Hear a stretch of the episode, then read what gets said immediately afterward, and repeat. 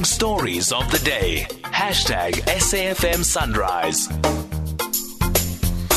Good morning. All right. Good to hear from you this morning. zero eight six zero zero zero two zero three two. You heard from our International Relations and Cooperation Minister, Doctor Naledi Pandor, just a moment ago. Your views on that. Could this be part of a major breakthrough? Let's see how it all plays out, plans out. There is a lot going on around the conflict with Russia and Ukraine, and a lot going on uh, with South Africa in it. So good to hear from you on all of that. Earlier this week, News twenty-four reported that it had seen an internal investigation report at the University of Fort Hare. That report, they say, shows that the Eastern Cape Premier, Oscar Mabuyane, was involved in academic fraud. News twenty-four says Mabuyane did not write the proposal for his master's thesis himself. This is the finding of the investigation report, and relied on former Professor Edwin Ijoma and his associates to write it for him. Ijima's been removed from Fort Hare. It emerged he was basically being paid to get degrees for people. Mabuyane says he did nothing wrong. Zuko Godlimpi is a member of the A N C N E C. He's also a spokesperson, advisor to the Eastern Cape Premier. Zuko, good morning, and thank you for your time. Good morning, Stevie. Good morning to the listeners at home. Who wrote the Premier's master's proposal? The Premier. All of it? Wrote the master's proposal. Yes, sir. I'm just going to ask you to speak as loudly as you can, please. We're battling to hear you. So just to make sure I heard you clearly, you say the Premier wrote it and he wrote all of it. Yes, uh, Mister Mabuyane wrote his own uh, proposal, all of it, and uh, only to the extent that he had to consult his supervisor for corrections here and there. That's as far as that went. And his advisor was Ijoma, and normally you would have a supervisor who would look at proposals before they're submitted. I, I would imagine that's the normal course. That's the normal course, yes. Anyone who's done a master's proposal knows that you do consult with the supervisor, and they, they do give you guidance, but they don't write it for you. Okay. The Premier has a B dot com, right? Yes, sir. To do a master's, as I understand it, you have to have an honours degree. Does the Premier have an honours degree? Two things. The Premier doesn't have uh, an honours degree, and the general understanding could be that you, you do need to have a master's degree, but that is not actually the exclusive route. You can do a master's degree if the university so chooses to admit people in recognition of prior learning. Do we know who made the decision to admit him to do a master's degree through this route without having an honours degree?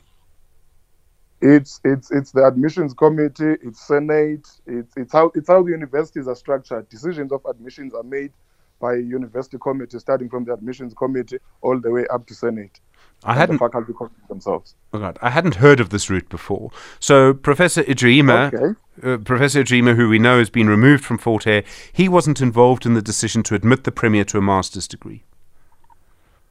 Well, I wouldn't know who sits in what committee in the university itself. But it was not the professor that was responsible for admissions. It's never one professor responsible for admissions.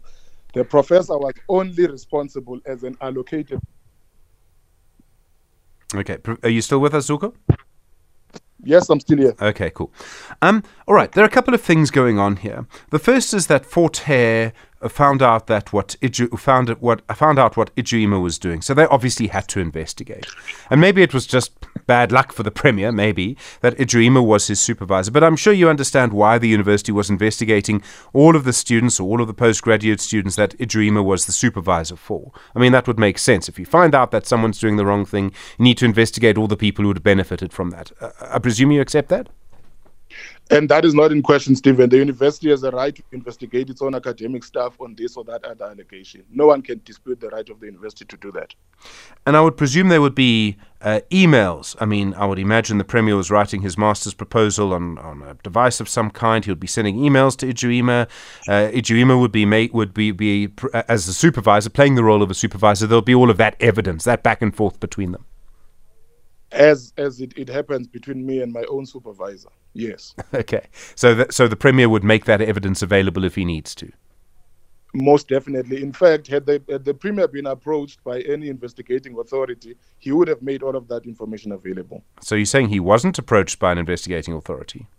No, not the one that supposedly produced a forensic report. No, that, that never happened. And had that happened, the Premier would have explained some of the things that are presented as a smoking gun, but in fact are baseless.